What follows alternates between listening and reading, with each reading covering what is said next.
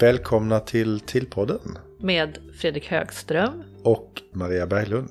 Och idag har vi med oss en gäst som heter Christian Sjövind. Vi ska prata om naturen i organisationer. Ja, det är jättespännande. Ja, Mycket metaforer också. Kring vilka vi kanske brukar använda och vilka nya metaforer vi kan använda kring organisation. ja. Så det blir ganska abstrakt tänkte jag säga. Eller har jag rätt i det? Ja, men det tycker jag. För han, han kallar ju sig filosof. Han låtsas vara organisationsutvecklare. Ja. Men är egentligen filosof. Ja. Så det blir mycket på den nivån tycker jag. Men på ett bra sätt. Och härligt. Och, Och härligt. inspirerande. Verkligen. Mm. Vi sa det, det är okej att vi flummar ut. Precis. Så Så välkomna. ja, varsågoda, här kommer själva samtalet.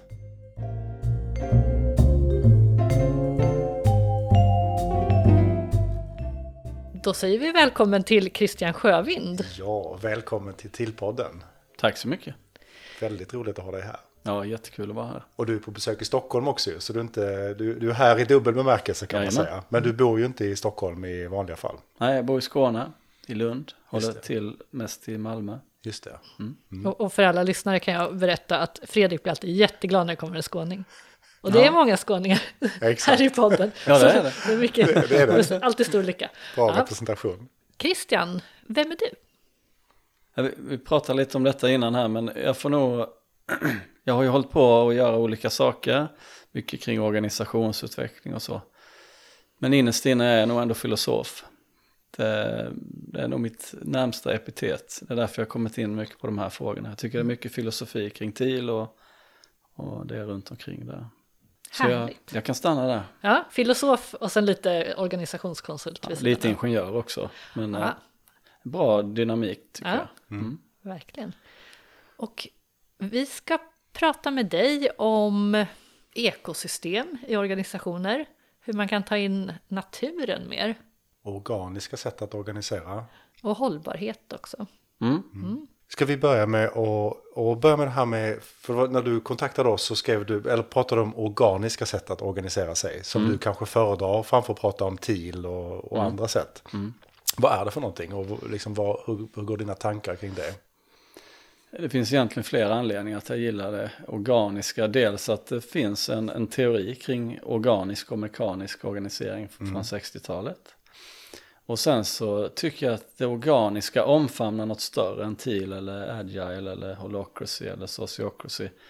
På något sätt, jag ser det mer som ett samlingsnamn för andra sätt att organisera sig än det tra- traditionella hierarkiska. Så, och då tycker jag att det också närmar sig mer ett hel, en helhet och då kan det närma sig hållbarhet också tycker jag på ett annat sätt. Just det. Om man bara stannar i det här, eh, om vi börjar med det mekaniska sättet. Vad, vad är det då? För det blir ju som en kontrast till det organiska. Alltså jag tänker när vi, när vi betraktar oss själva, våra organisationer, våra samhällen utifrån ett maskintänk. Vi tänker att är primärt linjära processer, vi gör en sak och så har det alltid samma utfall. Eh, vi ser mm, kollegor som kuggar, vi är väloljade maskinerier, vi är effektiva. Jag tycker man brukar kunna se det på, om man tittar lite på hur mycket maskinmetaforer vi använder. Så liksom på något sätt, ju mer ma- maskinmetaforer vi använder, ju mer mekaniska är vi antagligen. Ehm, så det tycker jag är väldigt intressant. Så jag har liksom börjat fundera på det. Ja, men effektiv, vad är det? Är det liksom eftersträvan att vara effektiv? Jag tror inte det. Bra jättebra fråga egentligen. Ja, vi pratar om det effektiva. Ja, men okej, vi organiserar oss i TIL. Varför gör vi det? Jo, för att bli mer effektiva. Är det optimera, det? optimera. Ja, optimera. Ja, precis. Och jag kan knappt prata själv för allt i vårt språk, eller mycket i vårt språk är liksom mekaniska termer egentligen. Som om vi tittar på en maskin som vi bygger ungefär. Vi har till och med bilder av kuggar när vi pratar om våra team och sådär. Så jag tycker mer att det är intressant, inte att det är fel, men att det kan, man kan liksom titta lite på det där, vad betyder det? Vad betyder det att vi använder speciella ord? Och, och sätta ljuset på det. Ja, För jag tänker det du beskriver nu, det är ju, man tänker ju inte på var de orden kommer ifrån Nej. i, i, daglig, Nej. eh, i det dagliga arbetet. Inte jag i alla fall. Nej, så jag tänkte, det har jag ju nördat mig lite. Och på något sätt kan man ju titta tillbaka då till Taylorismen, när industriali industrialiseringen började i början på, slutet på 1800-talet, början på 1900-talet. När vi skapade effektiva produktionslinjer liksom för att vi ville producera samma sak väldigt snabbt. Mm. Och då började man skapa hierarkier där vissa var värda mer än andra och så vidare. Så på något sätt ser jag att det kommer från hela den, liksom det är ett hundraårig historia eller något sånt. Mm. Och sen så om man tittar innan det, i eh, jordbrukssamhället, liksom, då jobbade man ju organiskt. Alltså då när man inte hade tekniska hjälpmedel i någon större utsträckning, kanske bara en plog och så vidare. Då orga- organiserade man sig inte kanske i hierarkier i den bemärkelsen. Ingen var chef på det sättet. Tror jag. Man pratade inte om det på det sättet. Mm. Det var ingen som var kanske mer värd än någon annan och sådär. Så det tycker jag är ganska intressant liksom att titta framåt genom att titta bakåt. Vad är det i vår historia som gör att vi är där vi är? Mm. Just det. Och då kanske man tänker så här, men har det tagit hundra år att komma hit så tar det kanske hundra år att komma dit. Ja, just det. Det är min erfarenhet. är, det är det för att vi inte ska bli för frustrerade att det tar tid att förändra? Eller hur? Nej, Jag tycker att det bara går, även om jag har nördat i detta och tittat mycket på det så märker jag ju att jag själv är väldigt mekanisk och hamnar i liksom det modet för att men det är så jag är skolad liksom. Från skolgång, eh, uppfostran och så vidare så men det ska vara på ett visst sätt. Man ska studera, du ska läsa, du ska bli ingenjör, då får du ett jobb. Alltså på något sätt, det här liksom kreativa processen saknas helt i det på något vis. Den kanske finns där, men liksom i grunden, normen är ett mekaniskt sätt att se på livet. Så jag tänker att det gör sig påmint hela tiden. Mm. Eh, Så det är nog där jag har, det är därifrån jag inser svårigheten att jag tycker det är jättesvårt själv. Ja, För det gäller de här, jag tänkte på just när du pratar om begrepp, produktivitet, Ja. resurser, kan det vara också? Ja, vad har vi mer som är så här som en, ja men effektivitet? Kuggar Kugg- till ja. exempel, maskineri, ett maskineri. processer. För man pratar ju till viss del inom TIL också om processer, men jag tycker att det är fortfarande. Sen vet jag inte, för mig är det inte, det är därför jag gillar den här teorin också från 60-talet, eh, organisk mekanisk, för det är en continuum, det vill säga att det finns ingen start och inget slut, utan det är en process däremellan eller ett flöde. Just det, för, för teorin sätter ut två extremer. Två Där Det ena extremer, är ja. helt organiskt, det andra är helt Ja, och faktum är att i teorin så är båda mekaniska fast den ena har stora inslag av det organiska. För det liksom myntades under värsta industrisamhället. Men jag har försökt dra det lite längre kan man säga. Liksom att, att det är två olika paradigm. Två olika världsbilder som gör att vi organiserar oss på det ena eller andra sättet. Och har den här teorin från 60-talet något namn ifall man vill googla? Ja, den eh, organic and mech, eh, ska säga, organisk, på svenska är det ju organiskt och mekaniskt continuum. Men det man kan söka efter Burns och Stalker är de som har Okej, skapat mm. teorin på 60-talet. Jag vill lägga upp en liten notis om det. Ja, precis. Ja. När vi nu var inne på det här med maskinmetaforen så finns det en annan metafor som jag blev väldigt förtjust i. Det är den här med trädet. Mm. Och den hör till det organiska, eller hur? Mm. Vill du berätta? Alltså det, det har väl egentligen börjat, det började faktiskt i, det här har ju börjat läng, långt tillbaka. När jag själv började, när jag insåg att ja, men jag behöver jobba med mig själv. Och så märkte jag att när jag gjorde det och fick hjälp med det så kunde jag vara mer organisk och mer levande. Liksom, i, liksom på något sätt kunde se världen med andra ögon. En, en annan världsbild på något vis. Jag kunde se naturen, jag kunde se träden. Jag kunde se dem som mina vänner ungefär. Eh, och sen så har jag liksom på något sätt det följt mig när jag har jobbat och när jag har blivit chef. Så jag tänkte att ja, men, jag är inte, alla andra är mycket bättre än mig. Så det verkar fungera mycket bättre om alla, alla får ta ansvar och alla får göra saker. Lite som en inställning mer än att tänka att jag är bäst, jag kan allt ungefär. Och sen har det liksom gått vidare och så fick jag ett uppdrag en kille som jag har jobbat mycket ihop med där vi har väldigt, väldigt lika syn på saker och kanske tänker att det finns något beyond på något sätt. Och då fick jag gehör för det här med att, ja men, när vi pratar om organisationen skulle vi kunna prata om det som någonting som naturen har skapat. Och då landade vi, vi pratade om det här um, Joshua-trädet först, men så landade vi mer i ett generellt träd. Vad är Joshua-trädet för någonting? Eh, något speciellt träd som finns i Amerika någonstans. Okej. Eh, Det är mina biologikunskaper ja, som kan, är... kan söka det efter Får Joshua. googla Joshua också. Tree. Jag kanske har hört Joshua Tree, det finns någon eh, U2-sång om det också. Okej. Mm. Mm. Men det är något speciellt träd. Men tyckte jag det var lite, det står för sig själv. Eh, och klara sig själv. Så tänkte jag det är inte det. Det är inte att stå själv och klara sig själv. Utan det är trädet i sitt sammanhang. Vad är det som gör att ett träd kan vara ett träd? Eh, jag har gjort den här övningen några gånger. Om de flesta människor ska rita ett träd så ritar man ett träd. Man ritar det som är ovan jord. Man ritar inte rötterna. Men rötterna kanske är en av de viktigaste delarna av trädet. Fast vi ser inte det och därför tänker vi inte att det finns. Mm. Dessutom har rötterna connections till massa andra ekosystem och massa andra mikroorganismer och så vidare. Så det var, det liksom var ingången till att vi skulle ha det som metafor i det här arbetet med liksom en organisationsmodell kan man säga. Mer för att göra oss påminda om att vi inte är i en maskin, vi vill inte vara i en maskin. Så på något sätt kunde vi alltid landa tillbaka i trädet. Att, Vad skulle trädet säga om detta? Ungefär. Mm, vad, vad vad skulle kuggarna vara i trädet? Ja, det finns det är ju liksom någonting annat. Det är liksom. motorsågen då kanske. Men liksom på något, och sen så kan man ju tycka att det är flummigt eller det är fel. Men på något sätt var det en, en perspektivöppnare att se det med ett annat perspektiv. För det andra ser vi hela tiden helt naturligt. Så det var mer att, ja, men om vi tänker att det skulle kunna vara, vi har en hypotes att det skulle kunna vara på ett annat sätt. Det skulle kunna fungera som ett ekosystem, ett levande ekosystem. Så var det mer friskt, tyckte vi.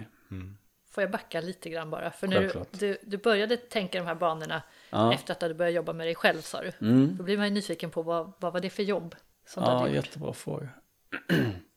eh, ja men det var, jag kan säga, vad kan det ha varit, 25 kanske, där, 25-30 så eh, när jag flyttade hemifrån, hade pluggat, skulle liksom skapa ett eget liv så krackelerade jag för då insåg jag att jag lever inte mitt eget liv. Jag lever någon annans liv. Jag har gjort det här, jag har läst det här. Men det är ju inte jag. Jag är ju filosof, jag är inte ingenjör. Ja, men lite så, jag kanske inte tänkt. Men jag, ja, men jag kanske så, men jag är mer konstnärlig kanske. Ja men kanske estetisk och så vidare. Men det hade inte fått så stort utrymme. Så Så då hade du skaffat dig en utbildning som ja och ett jobb och ett liksom. Så jobb, bara, men vad fan jag, jag trivs inte med mitt jobb. Alltså jag trivs inte med det jag gör. Eh, och så gick jag en, eh, en utbildning, en organisationsutbildning som är, har en terapiinriktning. Som innebär att hela det första året jobbar du bara med dig själv. Det vill säga att du ska använda dig själv som verktyg och för att kunna det så behöver du lära, lära känna dig själv. Så det var ju som en intensivterapi och då, då fick jag ju upp ögonen för annat. Ja, liksom trauman och jag fick upp ögonen för vem jag var kanske och vem jag ville vara och eh, vilka krafter jag hade och vilka inte jag hade och så vidare. På någonstans började det där att uppvakna, liksom på något sätt, det blev som från ett paradigm till ett andra paradigm i mig själv. Och då fick jag upp ögonen för att omvärlden också eh, kanske kan funka på ett annat sätt. På något sätt jag, jag såg att de sammanhangen jag var i drog mig tillbaka till det som jag inte ville vara i. Just det att du Ja. kunde inte vara kvar i det gamla inom citationstecken. Nej, på något vis där så försökte jag liksom, ja, så jag tänkte så här, ja, men jag har haft en brokig bakgrund. För samtidigt har jag haft samma, hela tiden samma strävan där att hitta sammanhang där jag kan utveckla det andra. Jag började jobba fackligt, där man då kunde jobba mer med människorna, förutsättningarna. Sen blev jag organisationsutvecklare och då kunde jag fortsätta där och sen hamnade jag tillbaka på liksom ingenjörsspåret men då kunde jag vara chef och då kunde jag fortsätta jobba med team och så vidare. Så jag har liksom lyckats ändå hamna i sammanhang där jag kunnat välja lite annat än att vara en superspecialist inom något tekniskt egentligen. Det har väl varit min överlevnad på något vis, tror jag. Ja, spännande. Mm, ja, och, verkligen. och, och kopplingen där mellan din egen utveckling och eh, Mm. hur du ser på organisationer och tänker kring de frågorna. En annan sak som jag fastnade för, det var ett citat som jag läste i en av texterna du skickade Ja. till oss. Det är det här med organisationen som ett hållbart ekosystem. Ja. Jag tänkte, och det du, vi började att vi, vi skulle prata om hållbarhet. Mm. Vad- för det, det kopplar väl också till till trädet då på något Mm. sätt. På något sätt, det började nog när jag jobbade som konsult och sen så vad kan det ha varit 2010 där någonstans 15 däremellan så började alla slänga sig med hållbarhet. Man, vad är det? Jag fattar ingenting liksom, man, vad är det? Så bara, ja men det här måste jag ju ta reda på vad det är. Alltså, för jag fattade inte vad det var. Men alla andra verkade fatta det. Så tänkte jag, men det verkar som att de också låtsas lite fatta. Ja. Så det här har väl varit kanske en av mina styrkor. Att jag har inte gett mig, jag har liksom inte fattat. Jag kan säga att jag fattar inte vad detta är. Men jag har inte gett mig förrän jag har fattat. Och så liksom började jag på den banan och så bytte jag jobb till ett jobb där jag fick vara chef men också fick jobba bredare med hållbarhet. Och sen började studera ett masterprogram för nu måste jag på riktigt fatta. Och nu tror jag att jag någorlunda har fattat i alla fall att på något sätt det handlar om en, en ja men det handlar om trädet, det handlar om en balans, det handlar om att vi behöver vårda de naturliga ekosystemen där vi är och vi behöver se oss som en del av dem. Inte att vi ska skövla eh, de naturliga ekosystemen för det kommer att ta död på oss själva. Utan att vi behöver samspela med naturen till exempel. Vi behöver samspela med andra arter. Vi behöver respektera mördarsnigeln. Om man säger så. Alltså på något sätt förstå att Ja, den hade jag svårt att ta in. Ja, men jag förstår. Men, kan jag men jag tänker man kan respektera mördarsnigeln och sen så kan man göra ett, ett medvetet val. Det är nog det jag är inne på, att de här medvetna valen, att mördarsnigeln kanske inte har en plats. Men om man tittar historiskt, så vems fel är det att mördarsnigeln är där den är? Jo, det är vårt eget fel. Så att på något sätt är det där jag har landat bak, att om man tittar på flödet, var, varför är vi där vi är? Så landar det tillbaka i att vi har gjort massa lustiga saker, vi människor, som gör att vi är i ett ganska utsatt läge. Och då tänker jag, ja, löser vi det genom digitalisering eller teknologi eller eh, kraftigare elnät, elbilar eller gör vi det genom att närma oss själva eller naturen? Och då tror jag på det senare. Just det. Ja, och, och hur gör en organisation då för att närma sig naturen? Jag exakt, hur gör en Mm. organisation och, och också hur gör... För jag tänker mycket av de här konstigheterna är summan av Mm. massor med olika ageranden. Så det känns som en jättestor fråga. Ja. Även om en organisation lyckas, ja men nu är vi hållbara. Hur, får man ihop helheten? Ja, det är som du säger att det är något som jag, en del av det som jag är intresserad på mycket för det är komplexitet. Det är ju lätt att svänga sig med, men det här är ju extremt komplext för det går inte att se sambanden. Vi människor kan inte se sambanden, det går inte att förstå sambanden. Och då gör vi förenklade sanningar, till exempel att elbilar är lösningen. Just det. Eh, Och så kanske det inte alls är lösningen utan det skapar nya problem för bilen är problemet. Till exempel, vilket jag kanske tycker. Eventuellt. Jag vill bara stanna Ja. Mm. vid den, för jag tyckte det var ett jättebra exempel. För vi har ju pratat om komplexitet med andra. Mm. Men det är sällan vi konkretiserar exakt vad är det. Så jag tyckte det var ett jättebra exempel. Ja, och det här ligger på något sätt, den här resan jag har kommit in på massa systemteori och jag har haft några program innan om, om liksom systemtänkande och systemsyn och så. Jag tänker att det hänger mycket ihop med det att se saker som man kan ju se system, en, en maskin kan ju också vara ett system fast det är ett mekaniskt system. Men levande system går inte att förstå och vi kan inte plocka isär en människa och sätta ihop den och den blir samma sak. Det går liksom inte. Eh, och den acceptansen för att inte förstå tror jag är grunden. Att ja, men, vi kan inte förstå exakt vad hållbarhet är.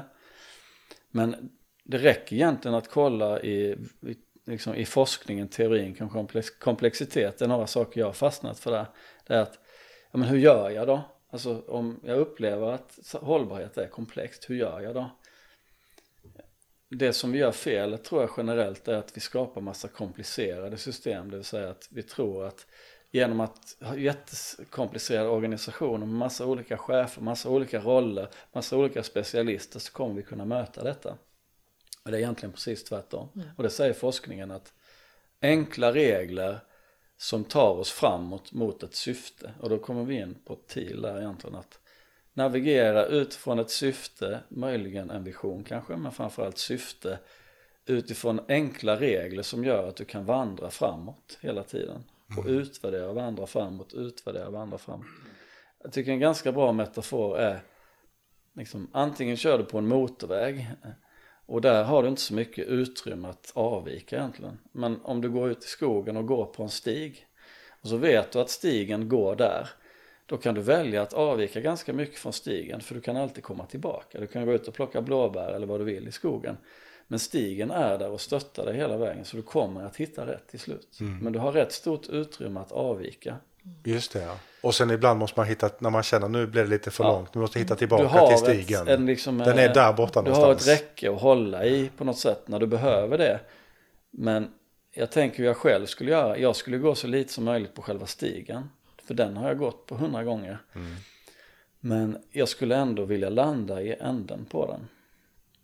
Och där tycker jag det är som en härlig koppling mellan TIL till exempel då och naturmetaforen att det är så jag ser på TIL och organisk organisering att om vi lyckas skapa ett sätt som vi förstår, som är enkelt, som inte har tusen policies och tusen regler, som kanske till och med säger att det här får du absolut inte göra. Du ska gå mot det syftet, det här får du absolut inte göra. Men allt annat får du göra. Då har vi liksom skapat ett enkelt system som man kan gå framåt i, tror jag. Jag har provat det här i olika sammanhang och det verkar funka. Och kan du inte dela något, eh, om du har något exempel du kan dela med dig av? Ja men till exempel eh, så jag är inte så insatt exakt hur alla gör som jobbar med TIL eller eh, liknande. Så. Men det som jag ofta tycker saknas är ett tydligt, en tydlig styrning, alltså ett tydligt styrningsramverk eller liknande som berätta för dig hur du ska vara. Eh, blir det en konflikt, hur gör vi då? Jo, då gör vi så här. Blir det en oenighet, hur hanterar vi det? Om vi inte kommer framåt till den här frågan så hanterar vi det på det sättet. Som också tydliga syfte, kanske också hur vi ska bidra till hållbarhet i vår organisation eller så. Så den här är som nästan som ett jättelitet avtal som skapar trygghet genom att säga att så länge du inte gör de där sakerna så är allt fine. Det är ungefär som Då är en... du tillräckligt nära stigen, Ja, kan man nästan tänka jag sig. tänk, eh, Brian, Brian Robertson tror jag han heter i Holocracy. Hans, jag var på en, en utbildning med honom. Han sa det på ett sånt bra sätt. Han sa ungefär att se det som en regelbok. De, Holocracy har en ganska komple, komplicerad bok. Jag tycker att det är för mycket. Men jag gillar den. Se det som en regelbok där den är som en referee. Alltså det är liksom en domare. Att det finns regler när du spelar fotboll. Det är därför det är alltså så enkelt att avvika från reglerna. Det är därför man kan byta position och bli ett dynamiskt lag. För alla har samma regler. Eh, Så det tror jag är grunden. Transparent, samma regler och de ska vara enkla och tydliga. I ingen organisation där jag har varit har det funnits tydliga regler. Man säger gärna att det finns tydliga regler. Men när jag tänkt på det så har det aldrig funnits. Det kanske inte varit så stort behov av det. Jag tänkte just det här med TIL, att Ja, man har man ingen chef som man hela tiden kan fråga eller sådär utan man i, i teamet eller i, i organisationen måste hur ska vi hur ska vi förhålla oss till det här och vad, vad ska vi ha för regler? Då måste man ju prata om det. För det finns ingen annan där som kommer sätta reglerna åt mig men då måste vi prata om det och diskutera och komma fram till gemensamt. Och har man gjort det gemensamt då är det ju svårt att glömma bort vad vi har enats om för regler då finns de ju där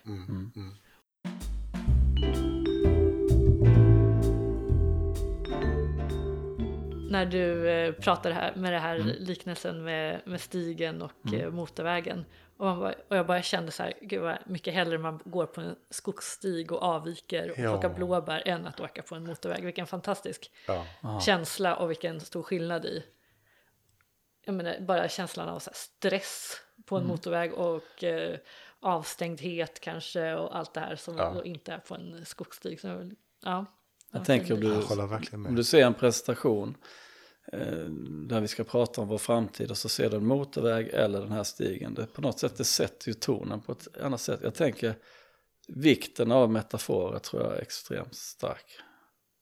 En tanke som dök Ja. upp hos mig när, just med de här bilderna. Det är också den här, jag vet inte om man kan kalla det illusion av snabbhet. Mm. Att ibland tror vi att saker och ting, vi tror vi är på den här motorvägen och det går jättesnabbt för att, vi, för att det finns liksom, det är så himla inboxat allting. Mm. Och vi har de här hundratals specialisterna och massor med roller. Och, men att det kanske inte är så. Den Mm. där stigen kanske tar oss på ett bättre sätt mot dit vi vill. Ja, och då tänker jag, det är därför jag liksom landar ofta tillbaka här, men hur gör naturen då? Är naturen effektiv i sina ekosystem? Eh, Mm, kan man nog inte riktigt säga. Den är, och den evolverar, alltså den har en utveckling som man inte heller riktigt kan förstå. Man kan inte förstå hur en, en puppa blir en fjäril och så vidare. En larv blir en puppa som blir en fjäril. Den har metamorfos, jag vet inte vad det heter, men det är samma med ålen, att den har utvecklingsstadier. Jag läste en, en, en bok om det precis. Är det Ålevangeliet? Ja, precis. Ja. Att det går liksom inte riktigt att förklara vad det är som händer. Eh, någonting händer som gör att det blir något helt annat. Och så tänker jag att ja, men, om man kan då adaptera mer till sådana principer och tänka att om vi lyckas vara mer naturliga i oss själva även om vi inte kan vara naturen till 100% eftersom vi har byggt upp ett samhälle som vi har. Men om vi kanske lite kan gå åt det hållet, för jag ser det mer som en strävan, vill jag bli mer maskin eller vill jag bli mer natur? För mig är det valet extremt enkelt. Så länge jag går och blir lite mer natur så, är, så trivs jag. Och då tänker jag, ja men effektivitet till exempel, ja men naturen, är den effektiv? Jag tror att den är ganska ineffektiv om man ser det på det sättet att saker och ting händer i, sin makatakt. Eh, det mesta som händer beror mycket på människan, liksom att vi påverkar de naturliga ekosystemen på massa negativa sätt som gör att arter dör ut och så vidare. Men om vi inte hade gjort det, vad hade hänt då? Ja, men då är det en sakteliga evolution där vissa arter försvinner, vissa nya kommer. och Så. Um, alltså jag tycker det, är jag tänker, det här kan vara en intressant diskussion bara. Att, Mm. vad är Vad är effektiv? effektivitet? Ja, vad är effektiv? Ska vi prata om det eller kan vi hitta någon annan metafor? För jag har också noterat att många TIL-organisationer jobbar mycket med metaforer. Det vill säga att man kallar saker andra, man kallar medarbetare något annat. Eh, Kan vi återvända bara lite till det här med komplexitet? Mm. Det var lite där vi började liksom med de här utmaningarna. För det, det har vi återkommit till många samtal. Att vi står inför stora utmaningar som Mm. samhälle och jordklot och värld. Och, och då tänker du att det här sättet är bättre. För att möta de här komplexa... Mm. Man kan, en del pratar om eh, komplexitet, alltså förändra system, komplexa system. Då bör man hitta triggerpunkter. Det vill säga triggerpunkter som skapar lavineffekter, ungefär som att utlösa en lavin. Det är ju antagligen någon ganska liten sak som utlöser den, ett pet någonstans som utlöser en, en helt oregerlig händelse. Och det gör vi ju på negativa sätt, till exempel klimatförändringarna har varit en sån eskalerande som det går inte att hantera nu. Men man borde kunna göra på samma sätt på andra hållet. Man borde kunna skapa eskalerande effekter som är positiva. Och då tänker jag en sån effekt är att om vi slutar prata om alla saker vi ska göra och sen går ut och tänker att ja, men mitt syfte är att skapa ett mer hållbart samhälle och så gör jag en massa småsaker hela tiden kring det. Och om alla människor gör alla de småsakerna så kommer det ha enorma effekter. Men nu är det precis som att det paralyseras för att jag vet inte vad min roll är. Jag vet inte hur jag ska kunna förändra detta. Så jag köper en ny elbil för då lättar jag i alla fall mitt samvete. Mm, just det. Och det kanske är bra med elbilar, men det är också något sånt, vi vet ju egentligen inte om det är det. Jag tror kanske att det är dåligt. men, Men det är ju verkligen en öppen ja, fråga ja, precis. fortfarande får man ju säga. Och det blir lite på hur man ser det. Ser man det som utifrån det här liksom mer linjära synsättet så är det säkert en jättebra idé. Men om man tänker att vi kanske borde sträva efter att bli mer, mindre teknologiska och mer naturliga så verkar ju allting som har med teknologi och digitalisering vara lite dåligt i alla fall. Jag tänker kanske att vi behöver bara börja tänka på att det finns två sidor av myntet hela tiden. Det känns som att ja, men nu är teknologin lösningen, nu är digitalisering lösningen. Kanske lite förenklat, men jag upplever att det är ganska mycket så. Mm. Alltså, Ja men det kan jag hålla med om. Ja, att det är såklart att man måste, vi måste dit, vi måste göra den här. ja. Och så rusar vi istället för att stanna upp och gå in i oss själva. Mm. Ja men det blir lite självändamål. Ja, Ja. självuppfyllande processer, det finns det många av. Men vad kan man göra då på organisationsnivå? För jag tänker för nu, så om man bara tänker, tänker vad kan jag göra för två saker? dels de här, så här, vad kan jag göra för, för miljön eller för naturen eller sådär. Mm. Och då är det ju lite jobbiga svaret är väl egentligen så här, gör så lite som möjligt, Mm. gör så lite skada som möjligt. Och man är så van med så här, ja men jag vill konsumera någonting eller liksom Mm. göra någonting som innebär att jag måste åka någonstans eller jag måste Mm. liksom, ja, och allt det där är bara belastning. Så, liksom, och, så det är svårt att göra någonting Mm. På det sättet, men också på, för det blir på individnivå, men på, som en organisation då, när vi pratar om hållbarhet. Mm. Vad är det jobbet då? Att gå ut där och se vad man kan göra. Så som jag har jobbat med det, eh, jag kan ju bara berätta hur jag gör, eller hur jag tänker, det är att om jag kan få in någonting större än verksamheten i vårt syfte till exempel, som nu jobbar jag med att eh, försöka bygga upp en grupp inom ljudmiljö som är liksom ett väldigt smalt område. Brett på ett sätt men också smalt i sina uppdrag. Kan vi växla upp det till att säga att vi gör en skillnad i samhället? Kan vi säga att vi gör en skillnad för någon mer än människan? Så tänker jag att om man kan hitta någon sån liten hookup liksom att ja men det kan vi tro på att vi kan. Då händer någonting upplever jag. Att då går vi från att göra utredningar, konsultuppdrag till att bidra till någonting större. Och då tänker jag att då kommer vi tillbaka till TIL och det här med evolutionärt syfte, att bidra till någonting som är större än en själv och sin organisation. Det tror jag är jättecentralt. Och det behöver inte vara så komplicerat. Jag har upplevt att om man lyckas få in det så att alla är med och känner att det här berör mig på något vis. Mm.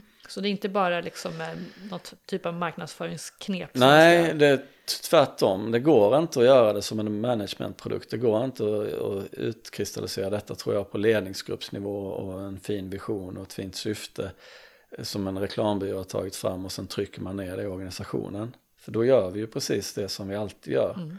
Utan jag tror att det ska vara ett ganska rought, eh, fult syfte. Det behöver inte vara fint formulerat men alla behöver förstå det och känna sin roll i det. Och i alla fall kunna känna att jag kan, det här kan jag acceptera, köpa in på, här ser jag en roll för mig. Tror jag. Jag älskar det du sa om att det kan vara lite rough och lite... Ja, det- För ofta så lägger man ju så enormt mycket tid Ja. på att göra den här exakta formuleringen. Mm. Och så diskuterar man små ord och kommatecken. Det här låter mer som att det är viktigt att alla landar i vad betyder det här. Mm, precis. Och där tänker jag man kan tänka in det här återigen, liksom det evolutionära att vi gör någonting som är good enough nu som vi tror på tillräckligt mycket just nu. Och sen så kan vi gå och peta där lite efterhand. För då är det ingen belastning. Då är det inte så att vi ska skapa en produkt som ska bli färdig. För det där tror jag är ett feltänk också. Att Det är nästan samtalet som är det viktiga. Ja, ingenting blir ju färdigt. Orden är ju lite skitsamma. Det är ju processen till orden eller arbeten till orden som spelar någon roll. Och sen hur vi agerar utifrån orden. Och då är vi tillbaka där inne. Då tror jag att man behöver den guidningen i ett syfte och en vision kanske. Men sen behöver man komma överens om en liten stig som man behöver gå på eller förhålla sig till hela tiden. Att ja, men jag kan välja att avvika från stigen och jag får kanske inte jättemycket skit för det men jag behöver veta vad som händer om jag gör det. Vad är, liksom, har det någon konsekvens eller sätter jag någon annan i klistret eller så. Och det jag tror att man gör fel många gånger är att ja, men då börjar man skapa massa policies och sen regler på hur man får göra. Men jag tycker det är bättre att vända på det. Då är det bättre att skapa regler på vad man inte får göra.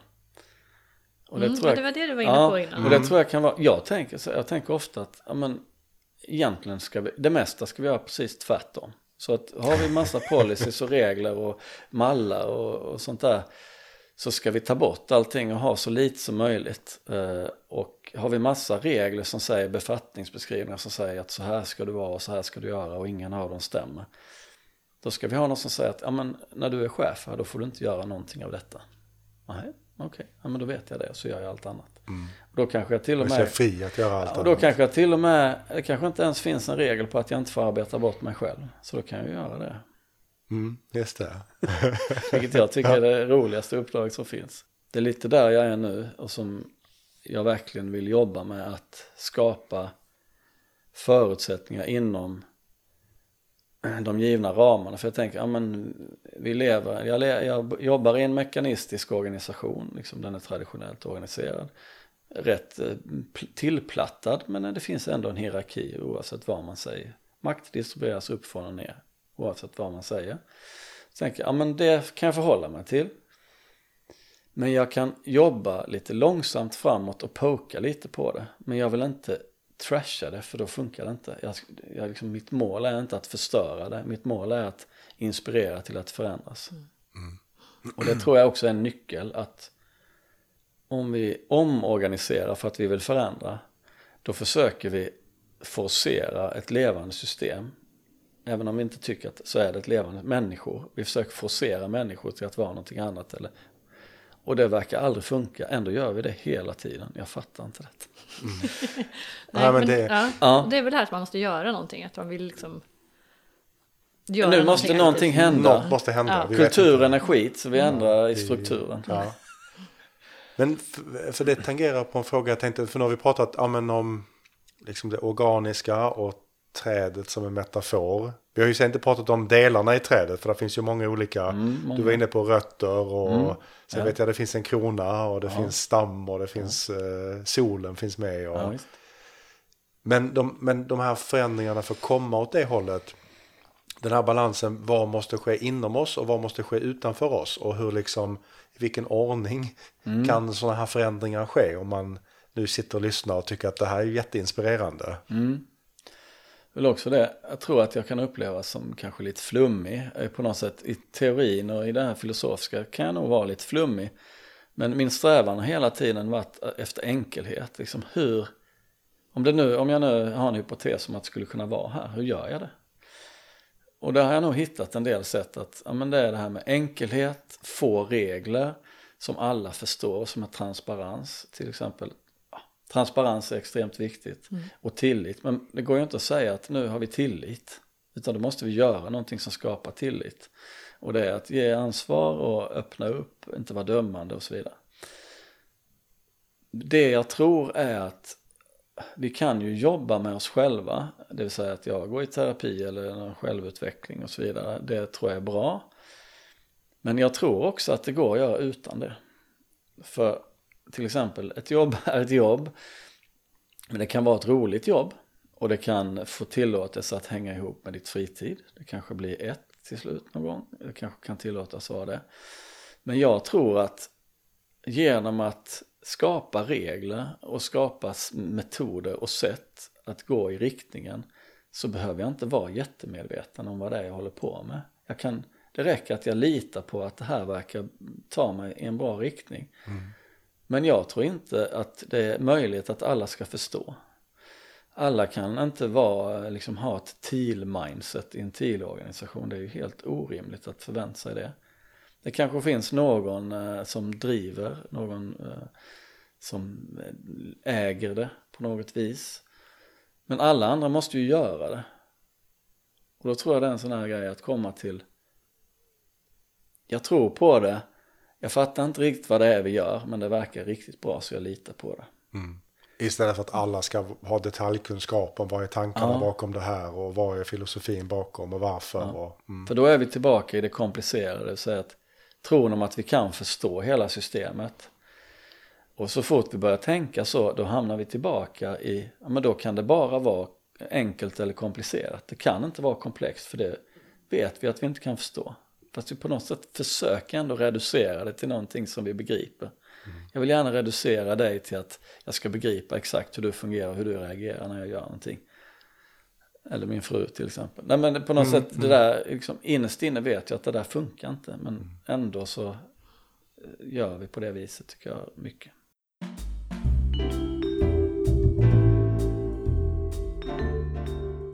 Jag får en bild så tänker jag att åter till, jag går tillbaka till trädmetaforen så tänker jag att hur kommer ett träd till? Skulle det kunna vara att jag planterar ett frö eller några frön och så på lång sikt så blir det ett träd? Mm. Eller planterar jag ett vuxet träd? Mm. Vilket är det mest naturliga? Där har jag landat in i att ja, men, jag har ett uppdrag nu där jag tänker att det är liksom hopplöst egentligen om man zoomar ut och ser hur det är ett uppdrag i en kommun och så är man ju organiserad så som kommuner vanligtvis är. Man är väldigt eh, maskinellt organiserad med en stark hierarki Och sen så säger man, jag jobbar med tillitsstyrning, men det är en parallell process kan man säga. Mm, Eh, ja. Det är liksom inte, det är inte tillit som organiseringen byggs på, utan det är någonting som läggs på. Någon får gärna säga emot mig, men så upplever jag det när jag tittar på hur kommunerna jobbar. Och då tänker jag, ja, men antingen kan man ge sig på den och säga att ja, men ni behöver förändra hela er organisation för att det här ska funka. Vilket verkar orimligt svårt. Eh, för då går man in i ett, det som jag tänker man ska komma ihåg är att de här systemen är så otroligt starka och normativa att det är sanningen på något sätt. Det är sanningen att vi gör så här. Mm. Om du går in då och säger att ja, men jag tror på organisk organisering där människor flummar omkring här och så liksom organiserar man på ett annat sätt, kommer underifrån och upp och så har man cirklar man organiserar sig och så vidare. Även om jag har ett bra argument för det så kommer det bara eh, flyta av som ett lackmuspapper. Liksom. Det kommer bara rinna av för att det är för stor risk. Vi vet vad vi har, det är för stor risk att ge sig in i det på en stor skala. Då tror jag så här, ja, men om jag kan jobba med ett team och så små frön. Liksom ett frö såg jag för de har bestämt sig för att vi vill jobba mer självorganiserande. Det är ändå ett val. De kanske inte vet riktigt vad det innebär. Men de vet att de vill jobba på ett annat sätt som innebär att jag vill inte gå genom chefen i allt jag gör. För då kan jag inte göra ett bra jobb. Jag kan inte eh, vara trovärdig mot mina klienter. Jag kan inte vara sann mot mig själv och så. Då kan man plantera in små metoder. Till exempel eh, istället för att ha månadsmöten en gång i månaden så kan man ha en kort avstämning varje dag. Lite som i Agile. Eh, Du kan ha, föra in lärandemöten.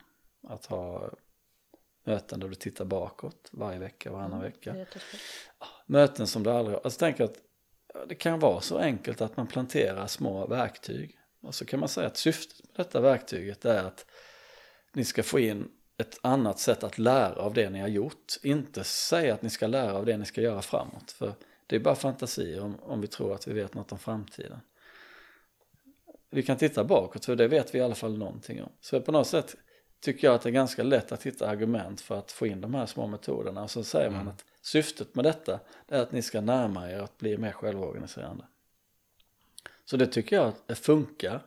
Och sen så möter man ju på massa motstånd när du säger att organisationen utifrån kommer att poka liksom. Chefen som har sagt att det är klart ni ska få göra det här. Så bara märker bara, men vad håller de på med? Ska jag in och styra? För det kan jag. Eh, men då kan man hantera, alltså på något sätt då behöver man ha sätt att hantera det tror jag. Men eh, jag tror att det enda sättet är att så de små fröna och se motgångarna som framgångar. Men man behöver hantera dem på det sättet tror jag. Mm. Vad var det nu som hände? Liksom, nu kom den in och försökte styra. Vad var det som hände där? Vad var det som hände i gruppen? Och så. Vi hade mycket samtal i den här med trädmetaforen där att vad händer om, liksom, om man ser då stammen som det inre livet i organisationen. Och så ser man eh, lövverket som det yttre uttrycket av trädet, det vill säga vår verksamhet, det som vi syns utåt. Vad händer om vi har en väldigt svag inre, eh, en väldigt svag stam och en stark yttre verksamhet? Då knäcks trädet.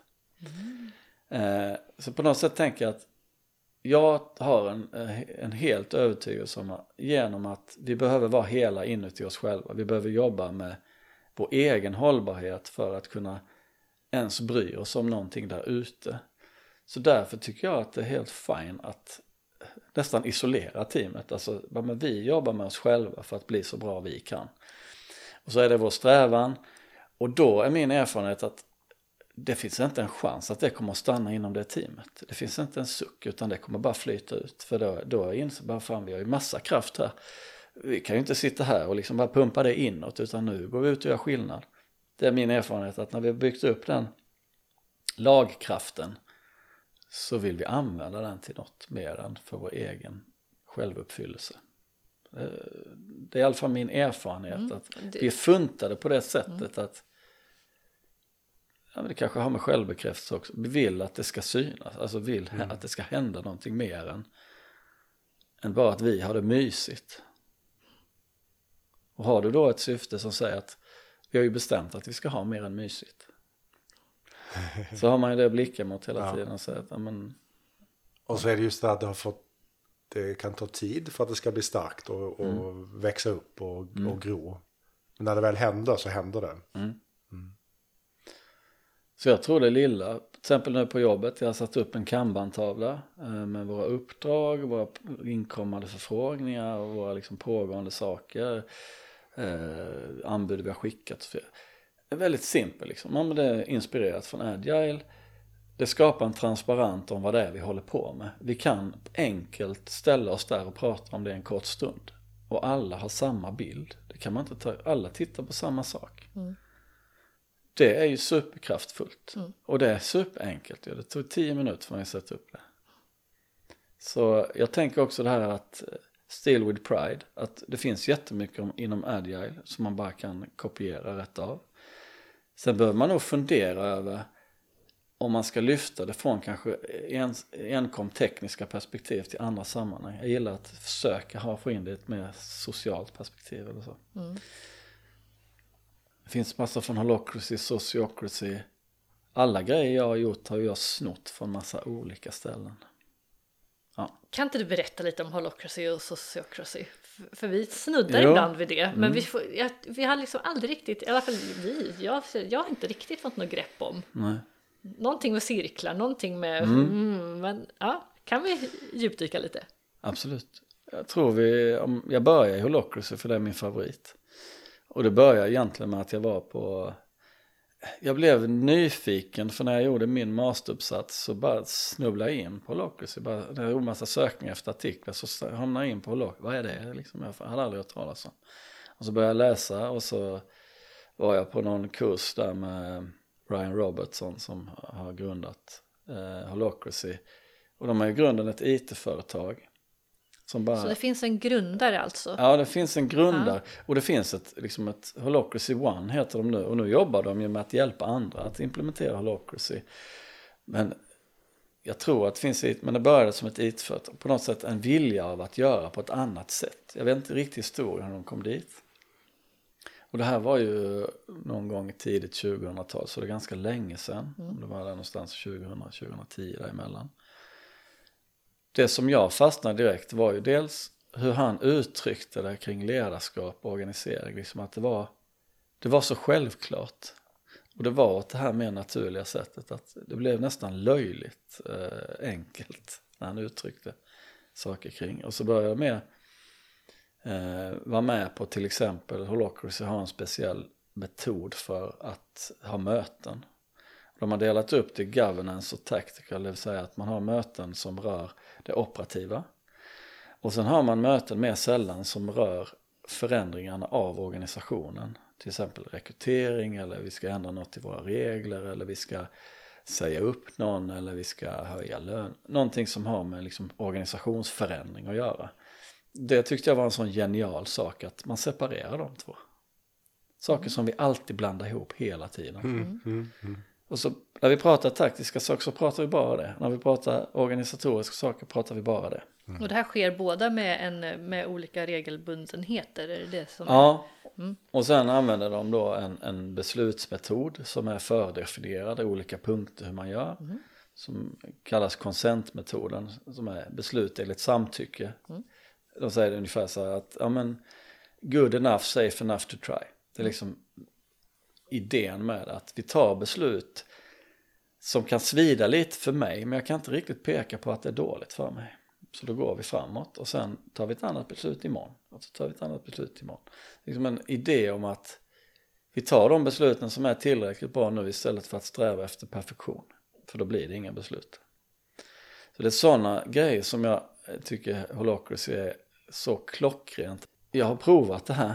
berätta. I- jag provade i ett helt nytt sammanhang med fyra personer. Vi skulle formulera ett syfte på ett, en helt ny liksom, idé. Vi skulle skapa ett, ett ekosystem som skulle liksom, vara öppet i samhället som skulle bidra till någon hållbarhet. På något sätt en idé om hur kan man skapa det här på samhällsnivå på något vis. Alltså vi, vi kände inte varandra. Vi, kan vi skapa ett syfte på en timme som alla känner för? Och då fick jag i uppdrag att ta fram ett förslag. Och sen processade vi det syftet genom den här beslutsprocessen när vi kände inte varandra. När vi var färdiga så kunde alla bara, det här är mitt syfte. Det här är mitt. Och då hade vi gjort det löjligt enkelt. Det var en som fick formulera det helt utifrån sitt eget huvud. Och ta in den informationen man själv ville. och sen följde ni ja, processen, så beslutsprocessen. Det var, ja, det var upp, för, upp till den personen att ställa frågor till exempel till mig. Ja men hur ser du på detta? Och sen var den ansvarig för att ta in det där ville. Och sen fick alla gehör för allting under den här processen. Jag fick ha synpunkter, jag fick ställa frågor, jag fick eh, ha chansen att påverka så att någonting blir förändrat. Men det var ändå den här personen som ägde syftet hela vägen. Det var den som sa att nu är vi klara. Mm. Så liksom sådana här supertydliga saker, att du har den rollen, du har den rollen. Nu är det det steget i den här beslutsprocessen, nu är det det steget. Och sen om vi inte är nöjda då går vi tillbaka till steg ett igen. Och, så. och jag har aldrig varit på möten, eh, inte minst när jag var med på träningen på Locracy. Det tog så mycket beslut så det var nästan löjligt.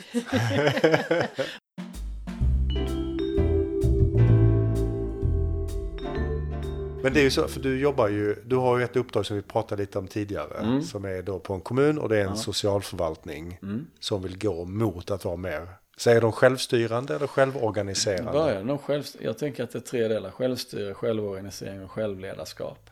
Men de började prata om det som självorganisering.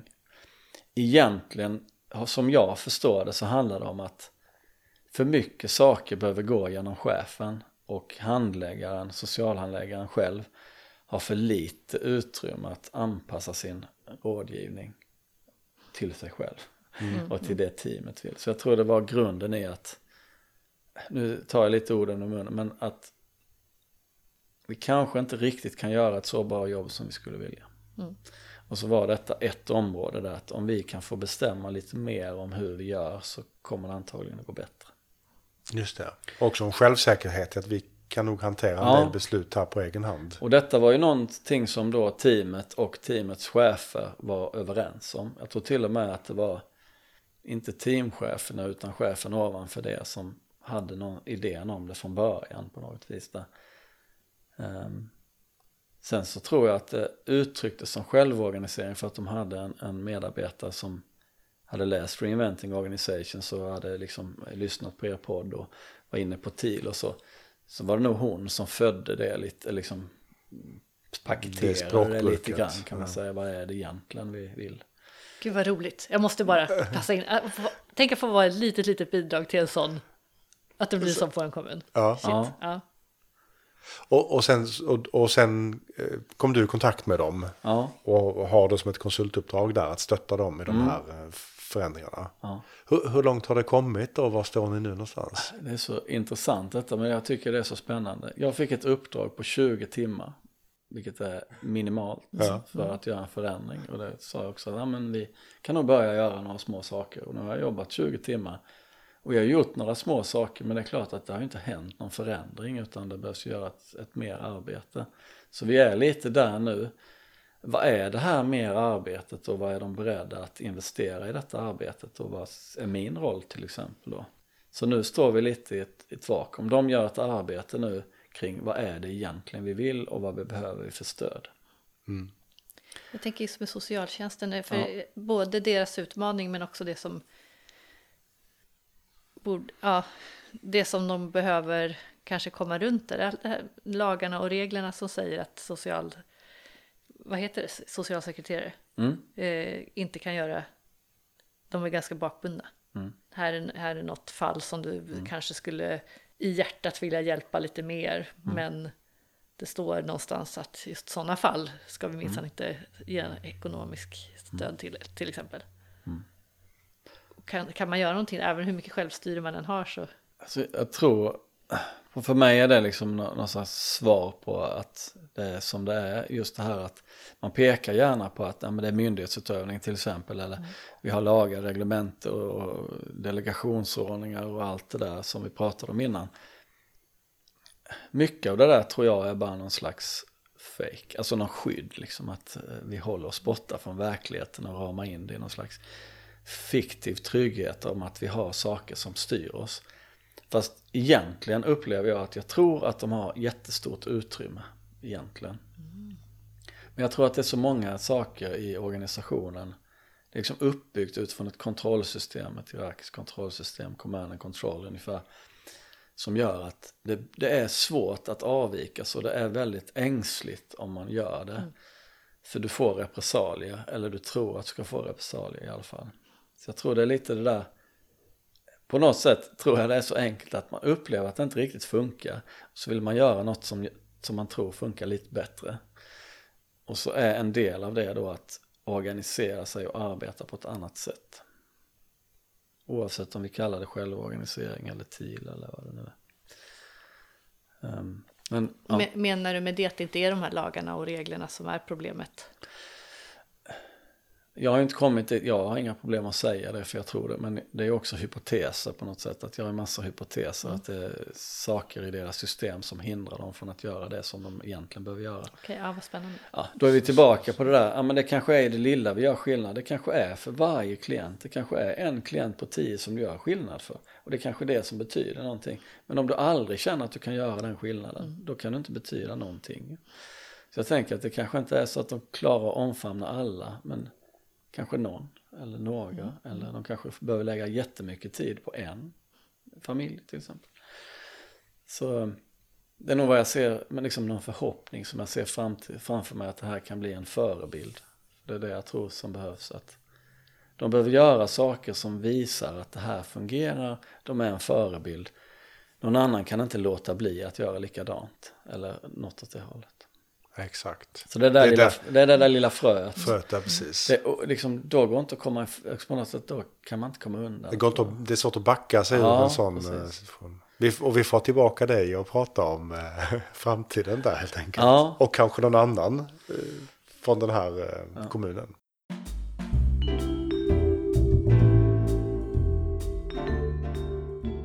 Christian, nu har vi pratat om eh, hur man kan ta in naturen mm i sin organisation eller mm. både ja, på, på ett metaforiskt plan men ändå.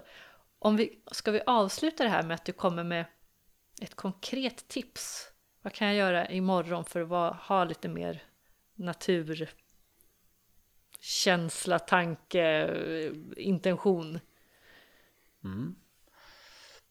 Jag, tänkt, det här, jag tänkt på något. Det, det, finns två delar. Jag har en, ett knep och det är att jag tar en eh, typ tre kilometers eh, morgonpromenad i naturreservat som ligger bredvid där jag bor. Och det är ju lyxigt, det har ju inte alla. Eh, och då försöker jag eh, så gott det går att försöka ta in naturen. Man kan lukta på någon blomma eller du kan känna på träden. Du kan liksom låtsas vara ett med naturen även om det är lite jobbigt eller svårt så upplever jag att det ger någonting för då har du det med dig hela dagen. Sen gjorde vi en jättespännande sak tycker jag när jag jobbade i Malmö stad. Det var att vi provade awareness-vandringar. Och då hade vi en gång, för mig att vi hade en gång varannan vecka, så bjöd vi in en, en eh, terapeut som höll awareness-vandringar i Pildammsparken i Malmö i natur. Så då var vi, samspelade vi med naturen under en timme på morgonen där. Så om jag hade varit chef på någon organisation så hade jag testat det. Och sagt, ah, men kan vi inte prova att ha eh, någon slags awareness-vandring i naturen? Och, och vad menas med awareness-vandring? Då kunde det vara till exempel att eh, det handlade både om socialt och miljö, liksom, eh, vad ska man säga, naturen. För det kunde vara till exempel att, att leda varandra när den ena blundar. Mm. Att våga trilla när du blundar och någon tar emot dig. Men det handlade också om att eh, känna på blad, lukta, krama ett träd. Eh, men det kunde vara lite vad som helst. Det var liksom både ett samspel mellan de som var med på lite annorlunda sätt. I tystnad till exempel då, ofta var det. Jag tror faktiskt inte vi pratade alls utan det var i tystnad. Och sen att vi samspelade med varandra på andra sätt som på ett underligt sätt gjorde att vi närmade oss på ett nytt sätt mm. varandra. Mm. Och sen det här att leka med naturen. Och liksom nyckeln i det här var ju att det var handlet av, av, av eh, vad heter hon, jag kommer inte på vad hon heter. Men handlet av en, en terapeut som har jobbat mycket med naturen. Mm. Det låter härligt. Ja, det var jättebra. Två eh, bra avslutande tips. Mm. Ja, tycker jag. En sista då, förlåt, nu klämmer jag in en snabb. Eh, vad skulle du vilja höra i eh, podden framöver? Person eller ämne? Wow. Alltså jag gillar ju det här naturmorgon. Jag skulle vilja ha någon sån riktig skogsmulle, någon ekolog eller något liknande. För jag tycker det finns så, för jag tänker så här, det finns egentligen mer att hämta från ekologin än från organisationsforskningen vad gäller detta tycker jag. Mm, okej. Så jag, liksom, jag har tänkt mycket på det när jag lyssnar på Naturmorgon till exempel och det är någon sån här tallnörd liksom. Och det finns så mycket liv där som är så häftigt. Eh, ja, det är inspirerande så det skulle jag hoppas på någon som är, liksom är lite off topic liksom från det här sociala organisation människa utan är, något annat. Ja, vad roligt. Spännande det ska idé. vi... Ja. Ja, det tar vi med oss. Det tar vi med oss, absolut. Vad roligt. Ja, mer natur framöver. Ja. Tack för att du kom hit Christian. Ja, stort tack. Det var Tusen jätte- tack. Jätteinspirerande.